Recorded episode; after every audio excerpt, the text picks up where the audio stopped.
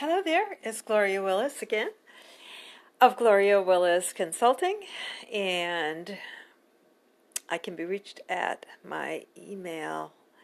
I have two emails now gloria nco at gmail.com or gloria at Gloria Willis gloriawillisconsulting.com. Okay, so today um, my podcasts are tending to be very organic. In other words, as I think of new things um, that are not spoken of very often.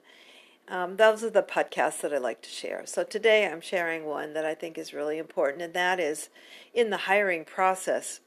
You know how sometimes people want to hire somebody that's going to sort of save the day for them? They need to get this really high powered person in uh, to help them with this, this, this, and this.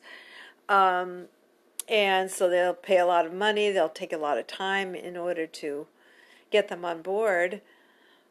And then what they discover is that a few months later, the person left. They have no idea why. They gave them everything that they, they basically had asked for. But the breakdown occurs when you are working in an organization that is the majority of the people are not very happy, possibly, or not measuring up as far as the work is concerned you know, the statistics are that 70% of employees are dissatisfied with their work and mostly has to do with uh, supervisor employee relationship.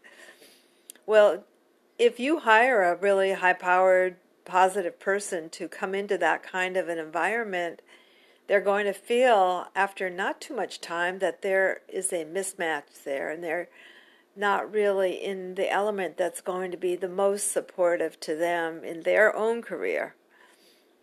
I think you can see that that makes sense.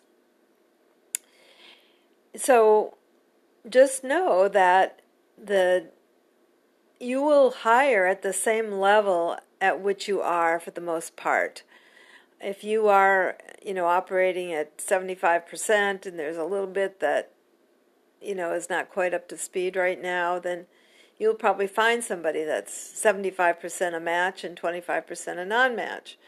Um, it just works that way. So you, you really can't go from zero to a hundred um, and expect a positive result. So what do we need to do? We need to put the focus back on our own organization and lift up our organization to really be fully representing what it is that we are wanting to accomplish in the work world, such that when people come in to interview with us, they feel the energy. They feel like, wow, there's things going on here. There's this feels like some place where I could uh, really dig in and use my talents and and abilities, and where a place where I could stay longer. Um, so it it works exactly like that. So what you want to do is get some feedback about your current organization. What are the strengths? What are where are we falling down? And then you want to with your team start setting up small goals so that you can lift your organization up to the place at which you want it to be before you bring on more people. That's one approach. Another approach could be that you let people know, you know, hey, we are kind of in a transitioning mode. We aren't perfect. We have some some things that we are working on and I want you to know about those up front. Here's what we liked about your resume and how we feel you could help us. Um, and we're just wanting you to know if that's something that you would find desirable or not. We just kind of need to ask that up front with you. So, in other words, you're being totally transparent with the person. There's no hidden agendas here. Um, we've got things we're growing and learning on, and you can tell them this is what we have done over the last six months or a year to get up more up to speed. This is where we're going. These are our goals. And let the person then decide okay, does this feel like a good place for me to be or not?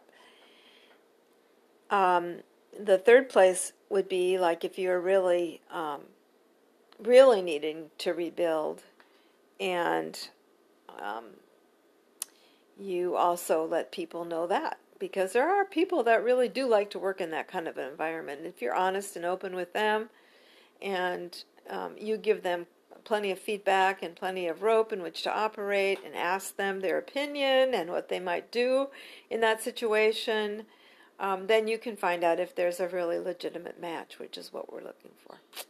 So I hope that's helpful for you today. It just occurred to me that um, many people do not know about that, um, what they can do in that kind of a situation. So have a fabulous day today. I'll speak with you soon.